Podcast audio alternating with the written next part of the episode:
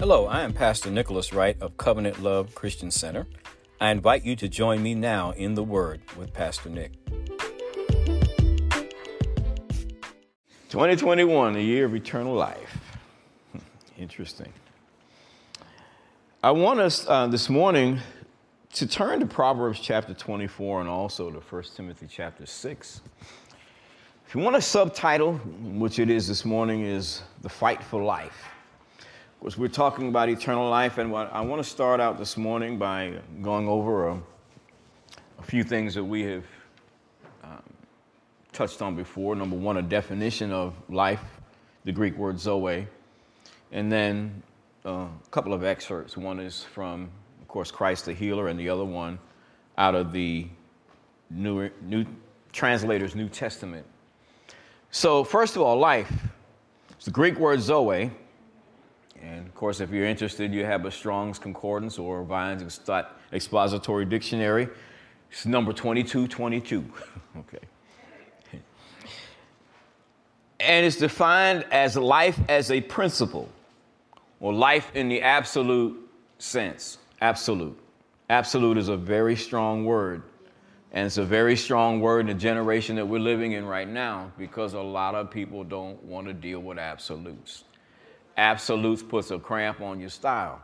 If you want to be outside of an absolute, you really got it locks us in, and we really need absolutes today, because we need to be locked into what God is saying, and we really need to be locked into what things have been said where our nation are concerned. Without absolutes, people can just do whatever, and it's wonderful that this is America and everybody can have their own opinion and stuff, but when it comes down to the opinion that matters most, it's God's and the truth. So we need absolutes, and every one of us has to submit ourselves to absolutes. All right, so life in the absolute sense, that means there is no death at all in it, no darkness at all. That's kind of crazy on the mind, and the Bible says that God is light, and in him is no darkness at all. He's life, there's no death in him at all. It's like, wow, man. But anyway, that's the truth, that's an absolute, all right? So it's life in the absolute sense, life as God has it, that which the Father has in himself and which he gave to the incarnate Son to have in himself, and which the Son manifested in the world. From this life, man has become alienated through the fall, and of this life, men become partakers of through faith in Christ Jesus. It's interesting that life is constant all the way through. Everything that we're dealing with is about the life of God. And God made man initially so that he would be a sharer and a partaker of that divine nature. When man fell, became alienated from that life, well, Jesus came to show that life, demonstrate that life, go to the cross, be injected, so to speak, with that life when he was paid sin for us, raised from the dead, and then impart life to anyone who would come to him. So everything about the plan of God is about life. It's about zoe. Hallelujah. Now, I want to just read a little portion from Christ the Healer again, chapter 11. If you have this book, the title of the chapter is Fullness of God's Life. It's a good chapter to read. The life that lives itself. Many ministers today major manner of life and behavior rather than zoe, a mistake. We should be concerned about our conduct.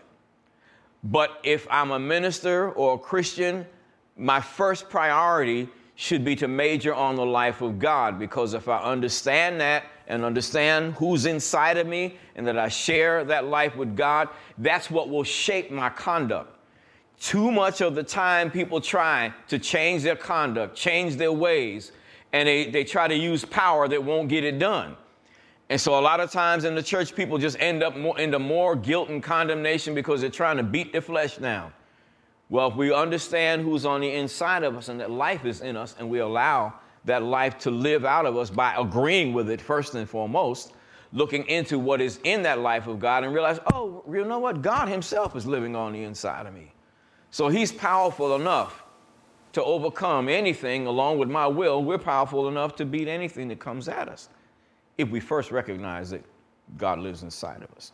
All right, so many ministers today major manner of life and behavior rather than zoe, the life of God, which when received in sufficient measure lives itself. Paul prayed for the Christians already filled with the Spirit that they might be filled with all the fullness of God.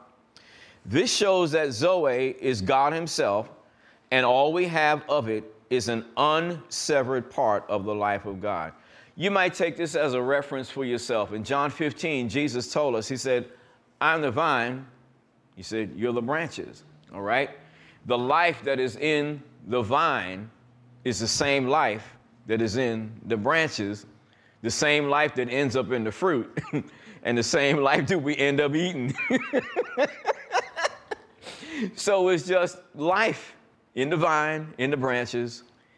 The life that's in the branches, we're the branches, and the life that's in us is no different than the life that's in the vine.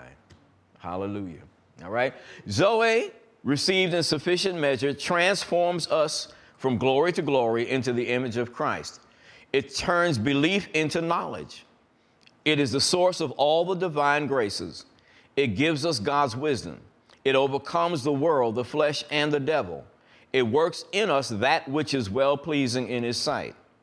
It is by filling us with his own life that God himself becomes our life, our peace, our righteousness, our purity, our strength, our health, and the preserver of our whole spirit, soul, and body, our zeal, our joy, our faith, our guide, our teacher, our satisfaction, and our everything that pertains to life and godliness. So this is what we're doing this year. We're making this a study to find out what's on the inside of us and that this life is everything. Out of the Translator's New Testament, there's a note on eternal life. In the New Testament, eternal life is that kind of life which is given to all true believers in Christ. The word eternal draws attention to the quality of that life, not to its duration in a temporal sense. This is a big spot here where the church has to have mind renewal, all right? Very, very important for us to get that. The word eternal draws attention to the quality of that life, not to its duration in a temporal sense. Thus, eternal life can be experienced by believers even while subject to the temporal conditions of earthly life. Translators should be careful to avoid expressions which mean no more than a timeless continuation of life after death. So when we see eternal life, everlasting life, Zoe, we need to be thinking, not just living forever, but we need to be thinking, this is God's life inside of me right now. And even though I'm in this earth and I'm in a temporal, mortal state, so to speak, this life, I can enjoy it. It can be lived in me. It can flow out of me even while I am in this natural world. That's so important to us. So important to us. All right, now, last week we talked some about invoking power of that life and how, you know, our words are important. And I wanted to follow up on that beginning here for a little bit, because it's something that I think that many times we can take for granted because it's Jesus that we're talking about. And we don't realize that he did what we were talking about, what we need to do. When we look at the things that he said, we have to realize that what he was doing was setting a pattern out for us. And he was living what he and the Father and the Holy Spirit were expecting us to live after he was raised from the dead. So I want to look at some of the things that Jesus said out of his own mouth where this is concerned. I think this will be helpful to us all. All right, so first of all, let's look at John 5:26. There are a number of scriptures in the Gospel of John. If you haven't taken time to read it, with what we're talking, in the light of what we're talking about now, I'd encourage you to do it, because it's going to open up so many things to you if you do that. You'll see how Jesus did all that he did, and you'll take Matthew, Mark, and Luke, and you'll take John here, and you'll realize, man, the stuff that he did while in his earthly ministry, all of it had to do with this life principle that we're talking about. So John chapter 5, verse 26. Now, Jesus is talking here. And he said, for as the Father has life in himself, so has he given to the Son to have life in himself. Now, notice, he's in a dialogue, in a conversation, talking to people here. All right? So he's saying, listen, the Father has life in himself, but guess what he's done? Now, just think about it. Just picture me as Jesus for a moment, okay? No heresy here. All right? Just purposes of illustration. And I'm in the middle of you all, like he was talking to these people. And he said, the Father has life in himself, and he has given me, the Son, to have life in myself. Now notice, he's saying that to the people. So he's making a statement based on a fact that God said, all right, the Father has life in himself, and guess what, y'all? I got this life in me. I got life in me. I have life in me from the Father. Hallelujah. So he said that from his own mouth. All right, take a look at John 11, verses 25 and 26. Here, he's speaking again. One of the things you'll find out about Jesus, he was always talking about his relationship with the Father, and he was always talking about his calling and his mission in life. We should do that more. If we did that more, maybe some of us would be more convinced of why we're here. That we're just not kind of just floating through life, but we're here for a reason, for a purpose. And even if we don't know any specifics about it, we know purposes that God has given us. We could go around telling people he's anointed us. We have his life. Amen. Hallelujah. All right, Jesus said to her, verse 25, I am the resurrection and the life. So he just said, hey, this is who I am, y'all. I'm the resurrection. I am the Zoe. I am the life of God. I am the absolute life. You can see why these people looked at him crazy. And some of them thought he was off on the moon somewhere. And see, it's the same way today if people don't understand what the scriptures say, even in the church. You can walk up to some believer and say, you know what? I got the life of God in me. I'm a partaker of divine nature, of the divine nature of God. What? That's a strange Christian. But it's right there in our own Bibles where Peter told us that we have these exceeding great and precious promises, that by these we might be made partakers of the divine nature and escape the corruption that's in the world through lust. All right? Now, whether or not you're escaping the corruption in the world through lust is not the major issue. The major issue is God said that through the promises we become partakers. So the potential is there to escape. We just need to put the pieces of the puzzle together. But we don't negate what God says because we don't see a lot of it. We never negate what God says because of men and what they're doing or not doing. Never. Ever. We come up to where God is. We don't try to bring him down on a fleshly, carnal level. All right, so Jesus said, I am the resurrection and the life. He that believes in me, though he were dead, yet shall he live. And whosoever lives and believes in me shall never die. Do you believe this? All right. So I am the resurrection and the life, he said. Let's look at John 6:63. This is what I mean about this year. These scriptures that are in the Bible are just going to jump out at us. If we stay with this and we read and follow through, they're going to jump out. We're going to say, all these scriptures been there all this time? And this principle of life has flowed through the Bible like that all the time? I mean, it's really that important? John 6:63. Jesus said, it's the spirit that quickeneth or that gives life. The flesh profits nothing. The words that I speak to you, they are what? Spirit, and they are life. So he said, the words that I speak to you, they are spirit, they are pneuma, and they are zoe. You can't get any more full of life than that, the spirit of God and the life of God. They're like this, locked together. So that tells us something. He said, the words that I speak, that I breathe out, every time I open my mouth, they're spirit and they're life, they're quickening. I like King James when he uses that word quickening. You know what it means to be quickened. You touch something hot, you get a charge right quick. Ooh, something happened here. You comb your hair too much, you put the comb down and you pick it, electricity, static electricity. You feel it. It's a quickening.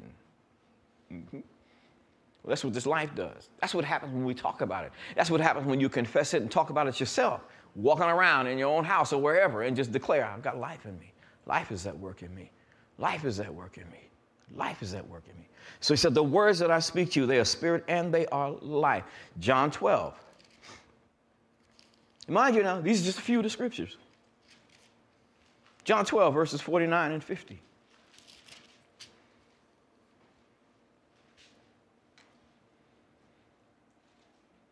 He said, "For I have not spoken of myself, but the Father which sent me, he gave me a commandment, what I should say and what I should speak." See, so words are so important. The Father gave him a commandment, what he should say and what he should speak. And that's why our words become so important. Our words are directly connected to either life or death.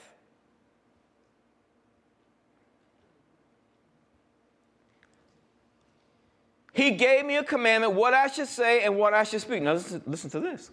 And I know that his commandment is life everlasting.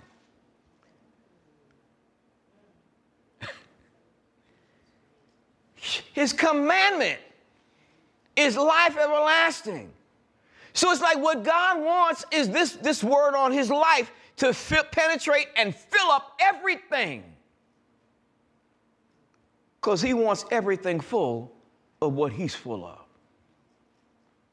And folks, as we're here in the earth, and whether the Lord appears while we're here or not, our mission in life, so to speak, is to promote God's life and do everything that we can to fill up the universe, our atmosphere, wherever, fill it up with life. Not death, life. Not disease, life. Not doubt and unbelief, but life. That's our mission. So he said, I know that his commandment is life everlasting. Whatsoever I speak, therefore, even as the Father said unto me, so I speak. He's putting a stamp on his own obedience there. So he's passing that right on down to us. Wow. Wow, wow, wow, wow. All right, so now, we have to always keep in mind, the word is always the key. Always. If we get away from the word, man, we're in trouble. We can't ever get away from the word. And we got to keep it in our mouths, and we have to keep this word on life. It's a commandment from God. This word on life in our mouths. Do everything we can to keep this word alive in and out of our mouths. Hallelujah. Now, the Holy Spirit and the Word, they're always working together. Always work together. I remember, back, it's been a long time ago, but I ran across Psalm 33, verse 6. And, like I said, I always like to look up words and look up, what the words mean in the Greek and the Hebrew, and it's made a lot of difference to me over the years in my study as a believer. And so I looked at the scripture, and it says, by the word of the Lord were the heavens made, and all the host of them by the breath of his mouth. And of course, that runs you right back to Genesis chapters 1 and 2, where we look at how God, refurbished stuff, and we know from right there at the beginning of that first chapter that the Bible tells us that the Spirit of God was brooding over the face of the waters. And that God said, light be, and then we know what happened right from there on. Okay, so the Spirit of God and the Word of God always work together. That's why if somebody says, well, the Holy Ghost said to do this, well, if it don't match with the Word, we got another Spirit. There's always got to be that agreement. Always has to be that agreement. They are never going to disagree. So I read the scripture and it said, okay, by the word of the Lord were the heavens made, and all the host of them by the breath of his mouth. So I went and looked up that word breath, and it's the Hebrew word ruach, which means spirit. So I was like, oh, look at that. So that's what happened in Genesis 1. The Holy Spirit and the word always working together. That's why we've got to stay in vital, vital, vital, vital union and relationship with the Word of the living God. And we've got to be willing, and I know that this is, this is kind of basic to some believers, especially in the circles that most of us have been in, but it's so basic that we can take it for granted and forget. that we need to be feeding on God's word, and we need to be speaking it out of our mouths. Not just trying to speak it out of our mouths without feeding on it. Yeah, and sometimes we stumble there because we know what we should say, and we just kind of pull stuff out of the mind when, you know, and, well, this is what I'm supposed to say. And it's weak as water if we're not feeding on the word. So if we'll keep feeding on that word, it's going to give life and vibrancy to what comes out of our mouths. See, that's the difference. Even though we're made in the image and likeness of God, that's the difference between him and us. He is, and I don't want to use that word, he is just complete in himself. But we have to be connected to the divine source, and we've got to draw from the divine source. Because we are not the creator, we are the created. So we always have to have a vital connection. And that vital connection is what we do with what God has given to us. If we don't make a big deal of it, then there's no vitality in what we do. But if we stay connected to, we stay with this, we allow this to roll around in our consciences, and we store it up in our hearts like the scriptures tell us, and we're willing to speak it out of our mouths, if we're willing to watch the eye and the ear gates of our lives and not just, let anything in all the time, and we protect our hearts and our minds by what we look at and what we hear, if we'll be diligent about that, that's what will help us when it comes to speaking out of our mouths and life flowing like it's supposed to. And it's a challenge for every one of us. But yet this is the way the system works. So we need to feed on God, be feeders on God. The Holy Spirit and the Word work together. Another thing that will be helpful for us is to remind ourselves of a vital connection that we have to the Lord through praying in other tongues and just speaking in, just shandaraboko sararaba as much as we possibly can. Yeah. There are times you're by yourself. You're alone. Times you may be in the presence of other people. You could do it under your breath. Nobody knows what you're doing. But we need to do that as much as we can, because that's one of the ways we discipline our tongues and help ourselves stay congruent with the Holy Spirit. It's important to us. 1 Corinthians 14:4 tells us that when we pray in other tongues, we're edifying ourselves. Notice, edifying ourselves. We're not asking God to edify us. Come on, this is important too. He gave us tools to use. And so he gave us this to use that we may edify ourselves. Isn't that what the scripture says there? That's what it says. We edify ourselves. That's not taking anything away from the Father. What it is it's honoring him by using what he gave us to use. See, just like in the Garden of Eden, he wasn't going to make Adam eat from the tree of life, and he wasn't going to stop him from eating of the tree of the knowledge of good and evil. That was a choice Adam had to make based on the knowledge that God gave him. And the word that he gave him. God's not going to make decisions for you and me. There's so much of the church that's got to learn that. And there's so many things that he's given us to do. We cannot ask him to do for us what he told us to do for ourselves. And there's zero heresy in that.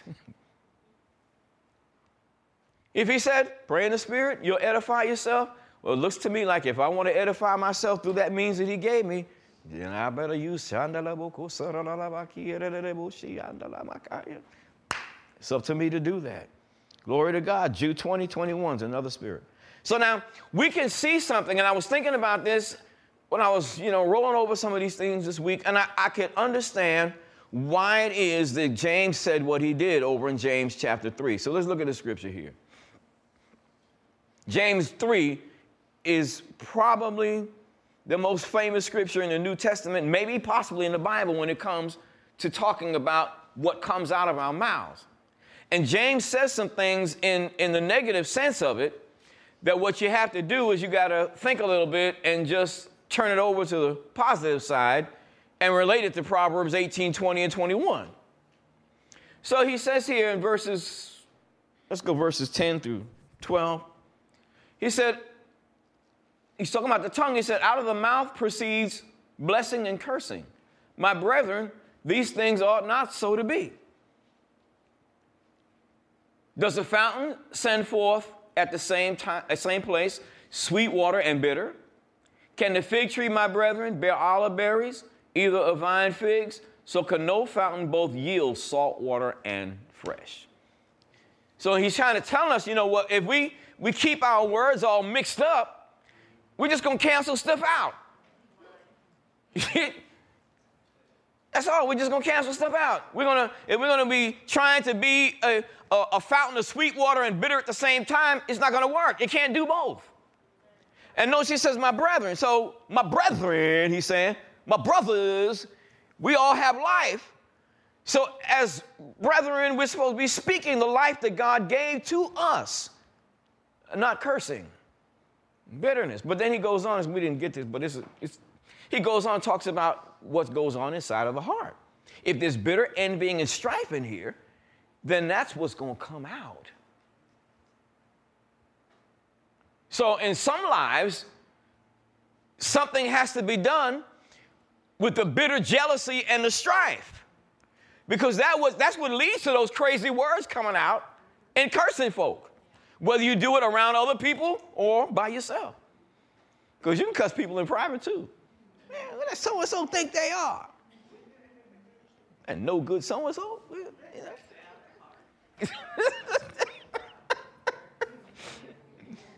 See, you can do it in the private as well as in the public. All right. So, now, though this life is on the inside of us, and this is where we want to get to this, to our title, subtitle for today, The Fight for Life. Even though this life is on the inside of us, we've got to make a conscious decision to walk in it. Right?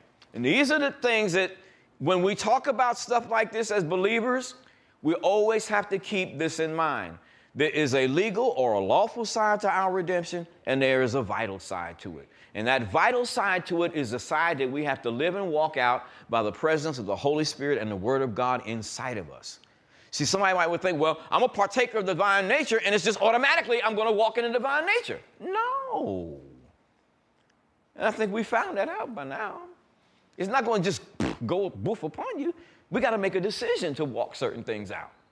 And if I don't make a decision and apply myself,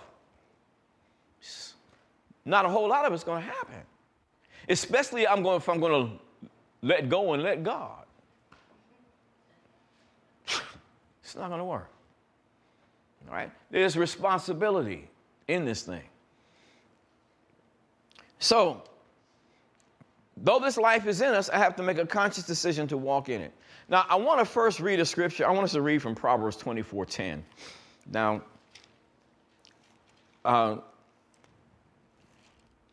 this scripture is really interesting, and I don't know, it just came up to share as a part of what we're doing this morning. Proverbs 24:10.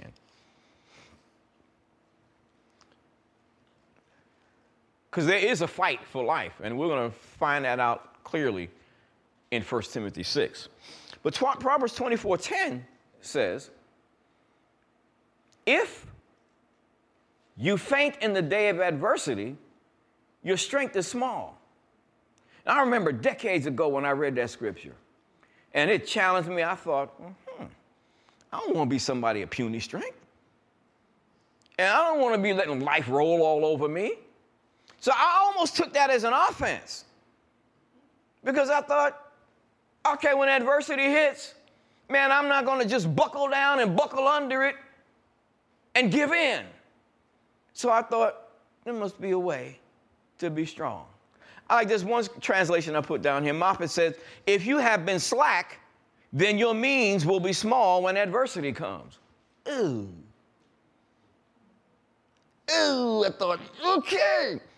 If you have been slack, then your means will be small when adversity comes. The implication being there that as I go along this path called life, I can't just lay back and be lazy and just not apply myself. Because adversity will arise. And when it arises, will I be ready to deal with it? Or just call on the Lord? And calling on the Lord is nothing wrong with calling on the Lord, but we got to think about what he said to do as part of our growing and maturing process. I know some people don't like to hear this. Because it's God, you got to do it. If you don't do it, and that's wonderful, we honor him. But folk, he said, you got to prepare yourself for some things in order to make him vitally real in your life. And we can get away with some things like that when we are children, babies growing up. But there comes a time in Christian life that you got to grow up and mature, and that means you got to walk and handle things like God would himself, taking what he made available to us and putting it to use. And I know that's a challenge. Some people never get out of that. They never get past the stage of thinking God's got to do it all for them. Never get past that. And I'm going to tell you, it takes some mind renewing there, and it takes some understanding of the fact that Daddy wants all of his children to become sons and daughters. To do as he would do if he was standing right there in this stead. Oh, man. No different than we want to do with our own children. Come on now. We don't want to be tying their shoes all their lives. Come on, 35 years old and you still tying your son's shoes.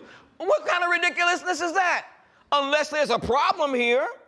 You know, mentally, if there's a problem, that's one thing. But we're talking about sane people. Daddy, could you tie my shoe? 35 years old, starting to get gray in the beard. Working a job. Could you tie? I can't tie my shoe, Dad. Could you? You said, what? What's wrong with you? You crazy? Didn't I teach you how to do that when you were 3, 4 years old? Yeah, but I didn't want to do it. I just want my daddy to do it. Daddy. You see, now in the natural, don't that sound crazy? And it should sound just as crazy when the spirit. Because when we start to grow up, God is looking for mature sons and daughters. Folks, this is why the church has been in trouble. This is why America has been in trouble.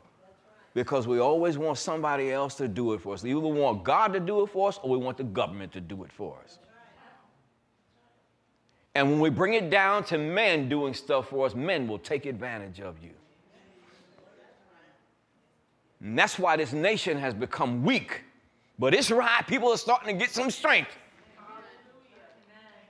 And this is something, this is a principle we have to understand and a principle in the church that we have to understand.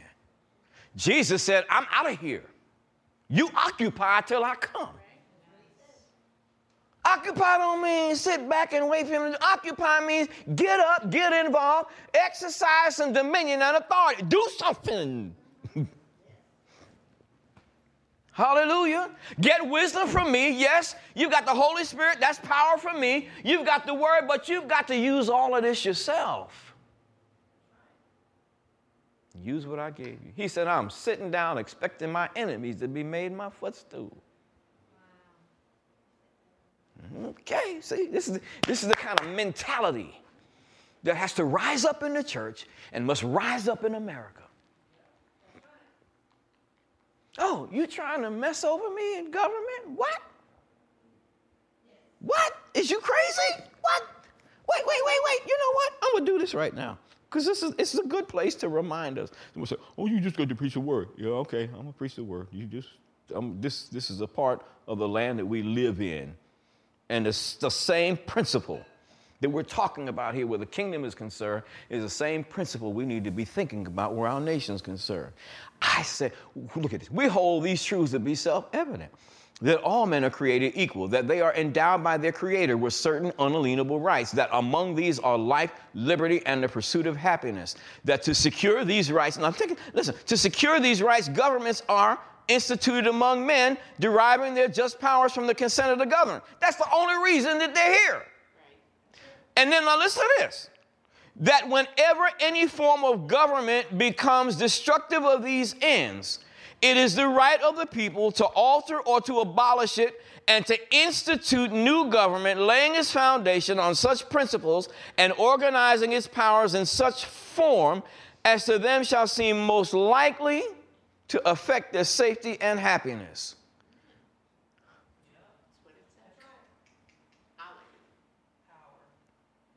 Exactly. It looks like more power to the people. That's what the Declaration of Independence says. See, these cats, when they put this thing together, they put it together for responsible people. People that would take responsibility and do something, not sit around and complain. And we've had it so, just like in the church, preachers have watered the gospel down. We've had people in government water down what this meant so they could protect themselves, keep their own kingdoms, and keep people dependent upon them where they could control them. People don't like that, but, folk, that's the way it is. And until folks rise up in the church, first of all, and they start taking some dominion over those things, first of all, spiritually, some things that are not going to change. And people learn, until people learn what is in these documents and start doing something with them, there's always going to be somebody, some devil, some demonically inspired people trying to bring everybody to a place of subjection. And that's not what government was designed for. It was designed to protect the God-given, unalienable rights of the people. And anytime they do other than that, they're supposed to get out of the way.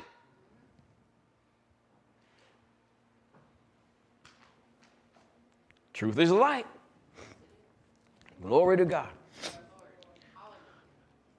Okay, so now, here we go. Let's go to 1 Timothy 6, verses 11 and 12. I don't want to be slack, so that my strength is small when adversity hits. Matter of fact, I want to be strong enough to start declaring and keep declaring some things that keep certain adversities from ever finding its way to me. For instance, like if I keep a confession of Psalm 91, verse 10 going, and I start working that thing, no evil shall befall me, neither shall any plague come nigh my dwelling. What? Somebody said, well, do and go get back to the word. There shall no evil befall me, neither shall any plague come. Notice, not even come near. Not come near. Did you hear that? Not come near. Wow. I said, that just sounds out of this world. Well, guess what God said? I think I should take that and keep it in my mouth. That's my plan. No evil shall befall me, neither shall any plague come near my dwelling. Not come near my dwelling. Not come, and you get to meditate and think about that, not even getting near me. You can't get near me. It can't get near me. Not near this dwelling. Or that dwelling. Boy, oh boy, you talk about building hedges. See, we think, many people think about hedges in the negative sense. But let me tell you what, there's some positive ones we can throw up, some powerful ones we can throw up around us. That's another part of what James talked about in James chapter 3. Oh, Lord. He said, the tongue sets in course the wheel of nature, or the circumference that surrounds our lives. Round, circle, circumference. I'm in the center, in the radius going out from me. That's why we got to talk. We're going to talk what God says. Hallelujah. Hallelujah. So 1 Timothy 6. 11 and 12. Look what Paul told this man of God. He said, but thou, O man of God, flee these things And then he said, follow after righteousness, godliness, faith, love, patience, meekness. Notice he said, flee some things and follow after others. In other words, make a 180. If you're going to flee that, the only way you're going to flee what's there is to turn around and run the other way. So he said, get away from the love of money, which is the root of all evil, which while some coveted after, they erred from the faith and pierced themselves through with many sorrows. Get away from all that stuff that's involved in that and run towards, he tells us exactly what to do. Follow after righteousness, godliness, faith, love, patience, meekness. And you find out from places in the scripture that all of those are characteristics of the divine nature. Every one of them is a characteristic and a quality of the divine nature. So that means he's telling us, well, we need to find out what that's all about. How am I going? I can't follow something if I don't know what it is. So I got to have definition given to me. Then he goes on and says, fight the good fight of faith. And then he says, lay hold on eternal life. Well, why would I have to lay hold to it? Because if I don't lay hold on it in a vital sense to where I want it and believe for it to be manifested in my life, if I don't hold on to it, it's going to get away. Somebody said, you mean I lose my salvation? I said nothing like that. See, there's a vital side to this. There's the living side to it. And if I don't hold on to it and grasp it and grip it because I want it manifested in and through my life, it'll just flutter on away, and I'll live below the standard of that life while I'm here on the earth. He said, it's obvious he wants us to live it here on the earth because it says, fight the good fight of faith and lay hold on eternal life, whereunto thou art also called and hast professed a good profession before many witnesses. So he said, you've already done some of this stuff, Timmy. But you got to keep on going, because if you relax, it's going to get away from you. If you don't fight for it and stand for it, it's going to get away from you. He says, not automatic, buddy. He says, son, you're going to have to fight for what you want. And every believer is going to have to learn how to fight. Some people don't like to fight. I know they don't like. When I was a kid, I didn't like to fight. Boy, I'd pop you and run. I'd get my licks in and I'm out of here. But I'm going to tell you, bam, and I could hit you good too. But see, when I grew up, I learned to fight. I tell you, boy, I'm just telling you like it is, baby. See, when you get a hold of things of God and they become precious to you, you know what you're going to do? You're going to fight. You're going to fight for this word. He said, lay hold on Zoe. Lay hold on the life of the eternal one. This is so important, man. So now I might ask the question, why does it seem so hard? You ever think about these things? I mean, you think about the fact, life is in me, health is in me, peace, prosperity, joy, all these things are in me. But why come it seems like it's so hard to get it manifested? Anybody that's honest will admit that. It's a challenge. That's how we know we have to fight, because the scripture is always true. God's not a man that he should lie. So that means there has to be some way that I apply myself to these things so they can become real in my life. Okay. The scripture, Matthew 7. I remember we were on Laureen Street. This is a while ago.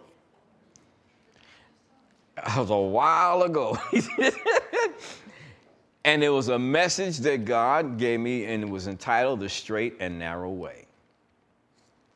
And it was from the scripture here in Matthew 7, verses 13 and 14. It was such an important message that the guy that was duplicating the tapes ended up putting the master in a slot that you made copies and erased it.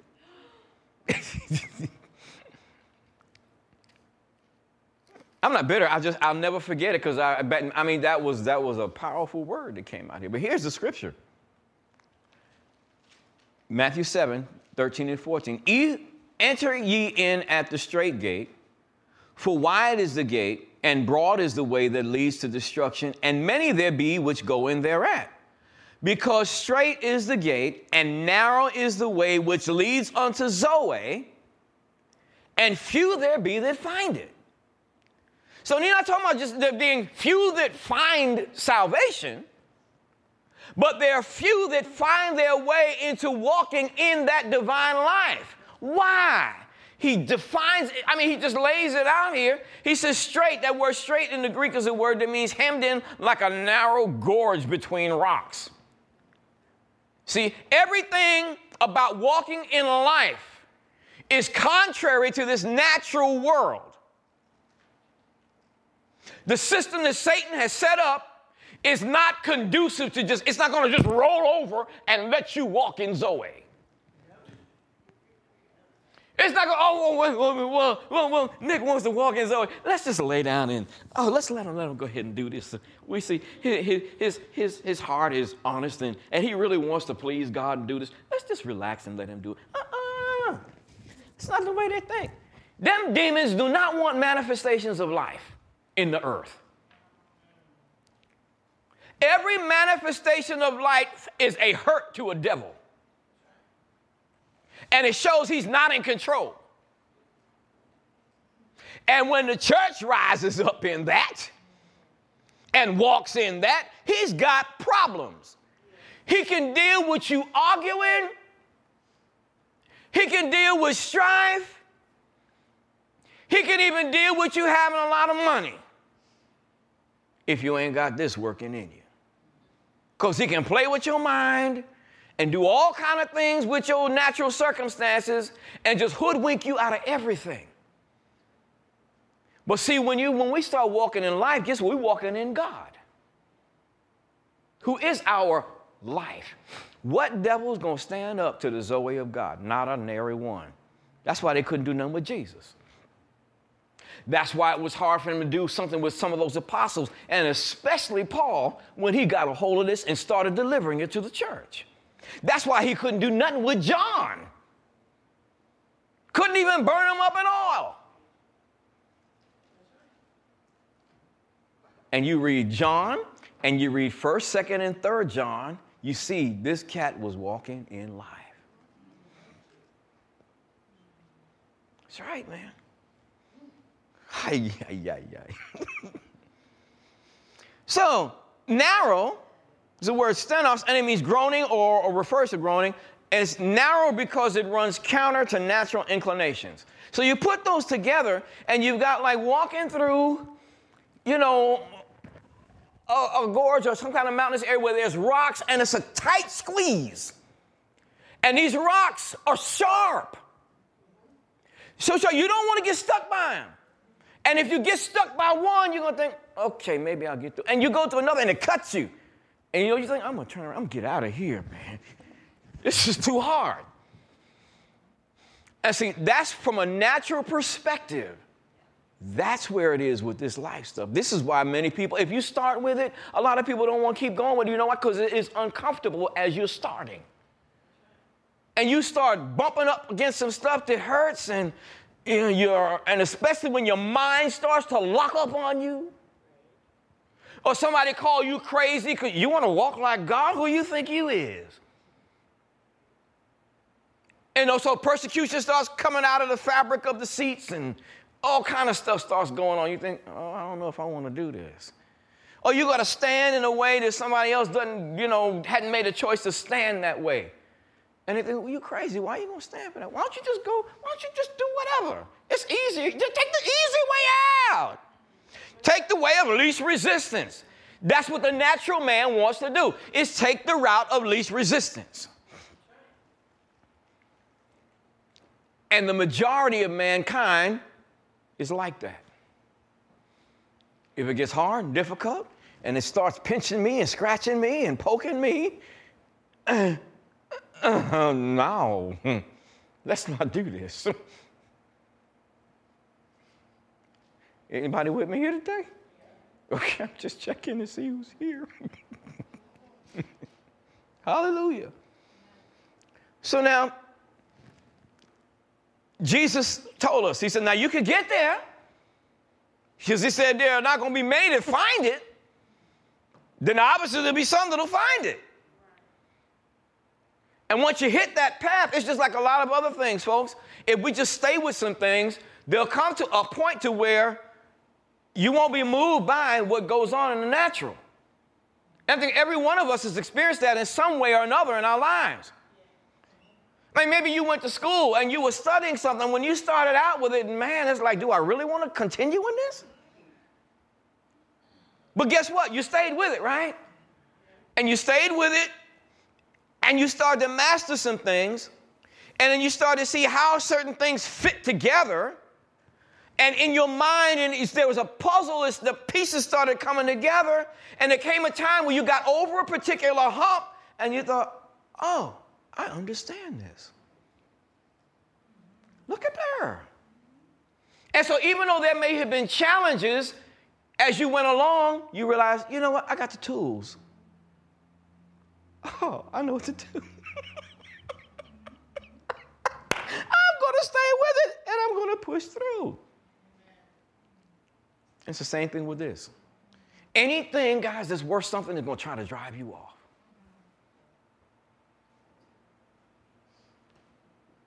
If it's not the devil, it's the natural man. And that's the thing we really have to deal with more than anything else, because when we talk about this fight, the biggest fight that we have is with ourselves.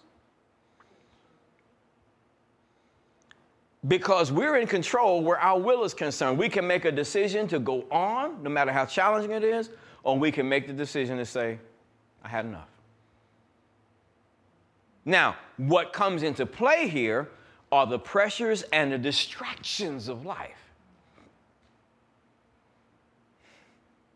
There it is. There it is. The distractions, the pressures. And these are the things that the enemy will do everything he can to see that there's enough of them in your way that you discourage yourself. Throw in the towel. You're right. So, Mark chapter 4.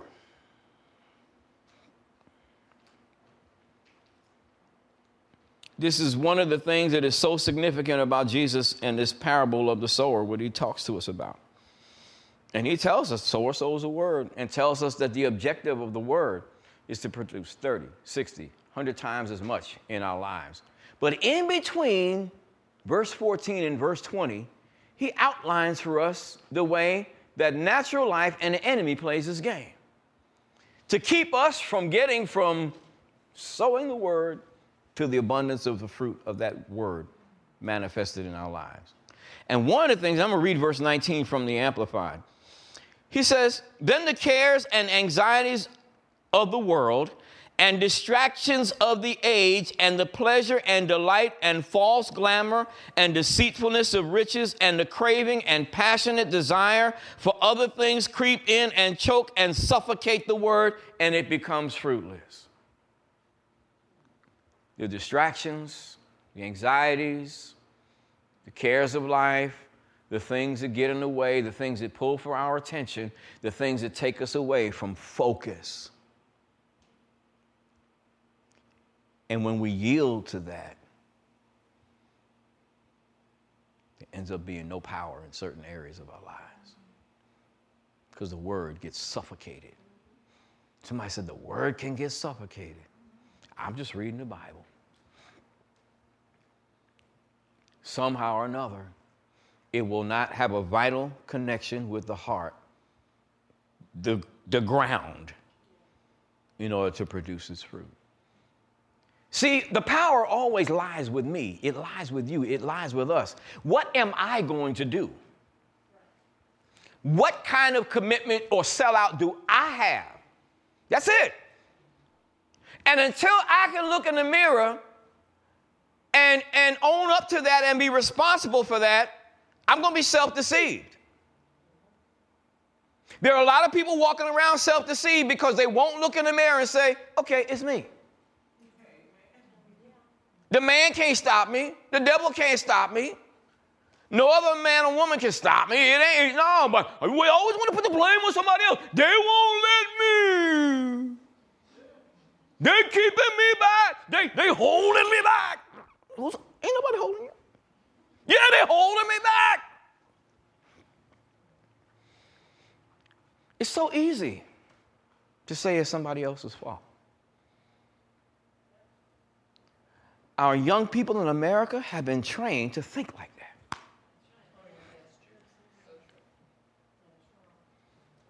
And whatever we can do about it, we need to do about it. Can all excuses and say, now, baby, we need to teach you how to be responsible. You might not like it, and it might hurt because you sure enough ain't used to it. But we're going to stretch and pull and yank on you until you get the message. Oh, Lord. Hallelujah, hallelujah, hallelujah. Where's my desire? Here's another scripture. I'm just giving little bits of my testimony. Proverbs chapter 2. This scripture, I'm talking about decades ago. This thing just went bam! These are the kind of scriptures that jump out at you when you're looking to grow up. If you don't care nothing about growing up, these things are not going to mean a hill of beans to you. They won't mean a good cup of coffee to you. They won't mean nothing. But if you're looking to grow up into Christ in all things, and you're looking to be who God means for you to be in demonstration and manifestation in the earth. If you're looking to be a full-grown, mature huios, or son, daughter of the living God, not a child. Everybody's a child of God, but not everybody is a full-grown son or daughter of God. Every believer is a child of God. But God wants to release sonship ability, rights, privileges into the lives of all of his children. It means he wants them to grow up to where they accept responsibility. Hallelujah. And live by the Holy Ghost and the Word of God. So Proverbs 2, begin with verse 1. When we read these first few scriptures, verses, it's like, oh yeah, really? Okay, so my son, if you will receive my words and hide my commandments with you, so that you incline your ear to wisdom and apply your heart to understanding. Yea, if you cry after knowledge and lift up your voice for understanding. Now check this out. If you seek her as silver and search for her as for hid treasures, then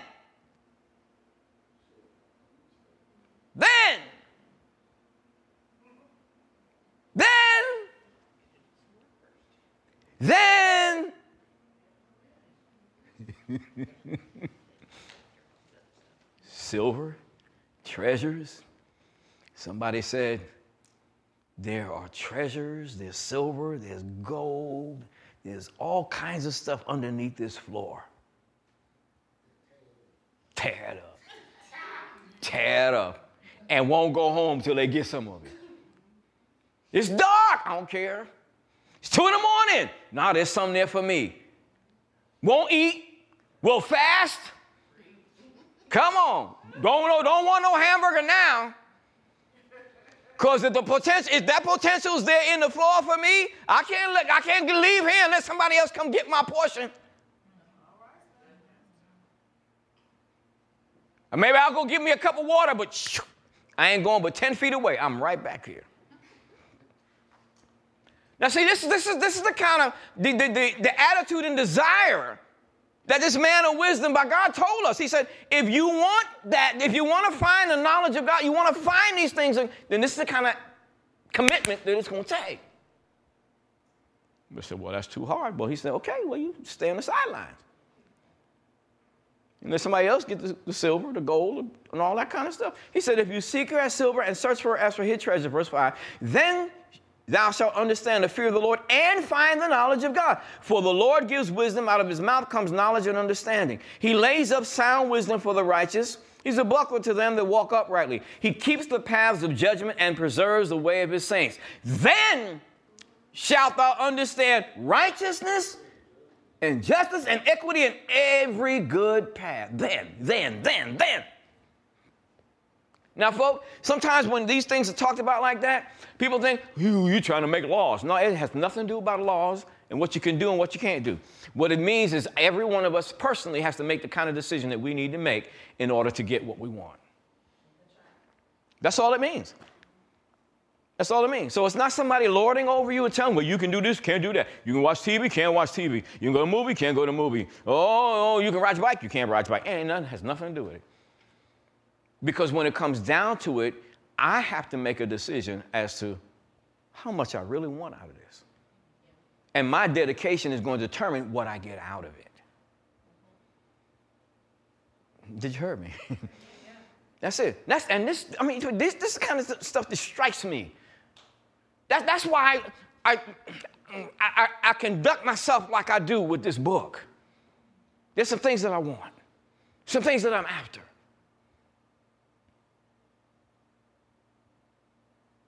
Some stuff that's laid out on the table for me that I want from God.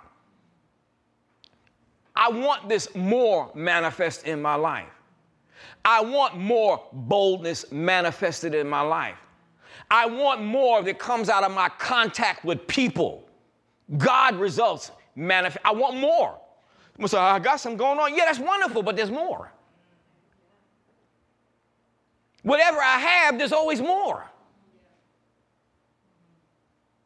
See, I want more manifested in my body. I'm not settling for where it is now. I made up my mind years ago. I'm not settling. So I'm going to do whatever I need to do to find out what I need to do. See, there was something very, very important to me. And I was thinking about this because I thought about my dad and my mom. And I thought about the things that they said before they died. And I was growing up and they said, you know, one that was always, it came out of their mouths a lot. You know what? When I get old, then they both said it. When I get old, you know, I'd rather get sick and die than have somebody else take care of me. And I said, you know what? I don't want nobody else taking care of me, but I ain't confessing sickness and death and dying. I said, so I am on a pathway here. I'm going to find out what I need to do for life to be manifested in me. I don't want to be a burden to my wife, my children, my grandchildren. I said, I reject that. And so I'm going to do whatever I need to do to lock in to life. And lock into what I need to do so that I'm always strong and vibrant. And I said, for more than anything, I want to do that for the Lord. Because when I first started looking at this stuff, I looked at Isaiah 53, 4 and 5, and he was wounded for my transgression, bruised for my iniquities, the chastisement of my peace was upon him, and with his stripes I'm healed. He shed blood for me, and I started thinking, I don't want to waste none of your blood. I don't want a drop of your blood wasted. So I'm going to do whatever I got to do to fight and apply myself. And if I stumble back a little bit, I'm going to get back up and get back on that horse and get to riding again. I'm going to go back to this book. I don't care what I got to do. I don't care what time I got to get up, how late I got to sit. I don't care. It don't matter. And whatever distractions come, I'm just fighting my way through them. It's just like with this life stuff. When it started, I told you back in August, the Lord started bringing this up. So now you can do what you like, but I'll tell you some of the things that I do. I have me some messages that are just talking and preaching on eternal life. And then I started making me some index cards with some of these scriptures that we're reading in these services. And roll them around every day. Now, it's up. You can do however you want to do it. I'm telling you what I decided to do. Because this is the issue here. And anybody, like Jesus said, is there for anybody. What will I do? What will you do? My choice. Let's finish with the scripture in 1 Timothy 4. Our meditation and our total dedication both play important roles in our walking in life. Meditation and total dedication both play important roles in our walking in this life. See, I thought about some of the guys that I read after in their prayer lives and stuff, and I thought, golly, man. I mean, there are cats that there are certain things they just wouldn't do. There's certain things they wouldn't eat. There's certain things they would not read. And you think, do you really have to go that far? No, you don't have to. Nobody has to. It's a choice. Somebody, who wants to get up at 4 or 5 in the morning? Well,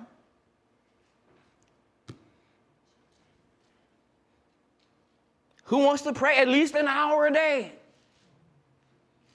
Somebody's like, oh, that's bondage. Well, that sounds like an excuse to me. This is what Paul told Timothy. You know, Paul's an interesting guy. I mean, he had faults like anybody else, but I tell you what, he sure did take Timothy under his wing as his son. And he shared some real good stuff with this man. I tell you what. And obviously, Timothy was of the mind to hear, receive, and push forward in it. 1 Timothy 4, from verse 12.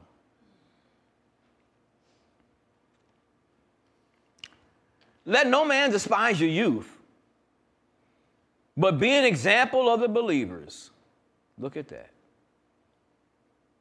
Now see, okay, I'm going to stop here because this is good for young people. Everybody, when you're young, you want to enjoy a lot of different things in life, right? Hey, I see your hand. And that's good. Every young person should enjoy some stuff. But at the same time, you have to make some decisions about whether you want to be an example to the believers in these things that have to do with divine life, or if we just want to play games. Nothing wrong with playing games.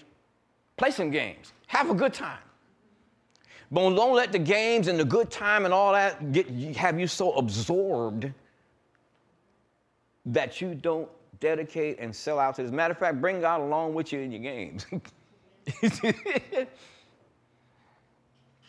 See, because, I mean, he said, I'm just loving. He said, don't let any man despise your youth. See, and I remember when I first got turned on to the word, and I was standing on a stoop across the street from my house.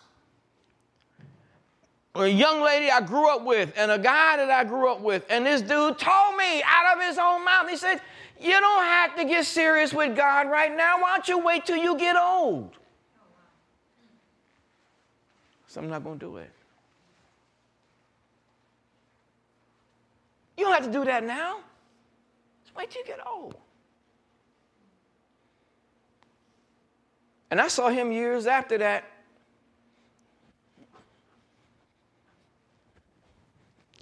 Limping around.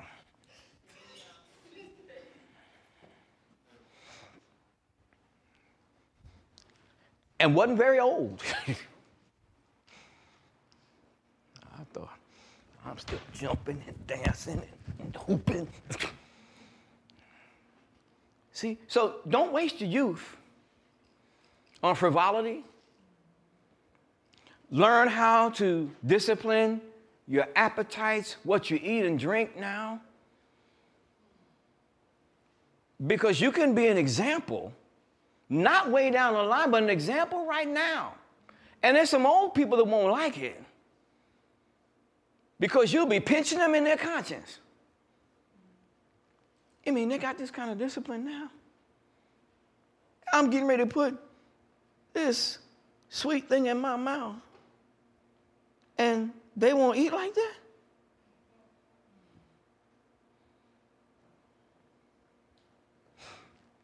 So he said, don't let any man despise your youth. Young people can get it, but some old people won't get it. But he said, don't let any man despise your youth. Be an example of the believers in word, conversation, in love, in spirit, in faith, in purity. Then he says, until I come, give attention to reading, to exhortation, to doctrine. Neglect not the gift that is in you, which was given you by prophecy with the laying on of the hands of the presbytery. Then look at this. He says, meditate upon these things. Give yourself partially to them. Oh, thank you. Not partially. Give yourself wholly to them. Why? That your profiting may appear to all. Take heed to yourself and to the doctrine. Continue in them, for in doing this, you shall both save yourself and them that hear you. Wow. There's power in your own life and influence in the lives of others. He said, meditate on them and give yourself wholly to them. So that means whatever meditate on it means, and whatever giving yourself wholly to it means, that's what you do. So your profiting will appear to all. Oh, I just love this stuff. This stuff means the world to me. Because in any, I just want to manifest the master.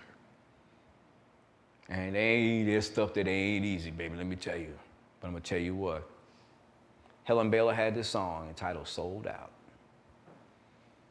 And that's where we got to be, sold out. Father, we bless you today. We love you today. Thank you for all that you've done for us. And thank you for what you set aside for us. And thank you for helping us to understand that you've given us choices. Choices. There are voices talking to us all over the place. And their choices that we can make. And by your wisdom on the inside of us, and by your life that we find in the scriptures, just help us. Help us with our choices. Shine a light on us on the inside so clearly that we see the kind of choices that we need to make to walk in what you set before us. And we thank you for this life. And we declare before ourselves and before each other and it's your life that's manifested in us, manifested in our mortal bodies. Death is working out there, but life is working in us. Life is working in us. And we say it, we read it, we testify to it, we declare it, we ingest it, and we declare that the life of the eternal one is manifested in us, even in our mortal bodies. Life is in our minds. We have the mind of Christ. We thank you, Lord. We thank you, Lord. We thank you, Lord. And out of our belly flows rivers of life-giving water. Thank you, Lord. Thank you, Father. Thank you, Lord. Thank you. Thank you. Thank you. We thank you, Lord. You're teaching us even right now not to look to the right or to the left at all this foolishness going on around us, not to be consumed by it. To take what we need and then to demonstrate your love and your life to people around us so that they can have life, be free from fear and torment, and get on your good ship, Lord. We love you. We thank you today for your goodness. If you're watching today, you've got some kind of sickness and disease in your body, some kind of infirmity, we speak life to you right now. We speak words of life. Our words are spirit and they're life. And so we turn at that camera and we speak life to you. We speak the life of Jesus. We declare the life of Jesus manifested in your mortal body. We speak life. We speak life to you. Life to you. Life to you. In Jesus' name, life. Life, life, life. Life to you. Life. Life to you. In Jesus' name, life. Life. Life. Life. Life, life, life, life. Hallelujah. And we thank you for life in here, oh God. In Jesus' name. Amen.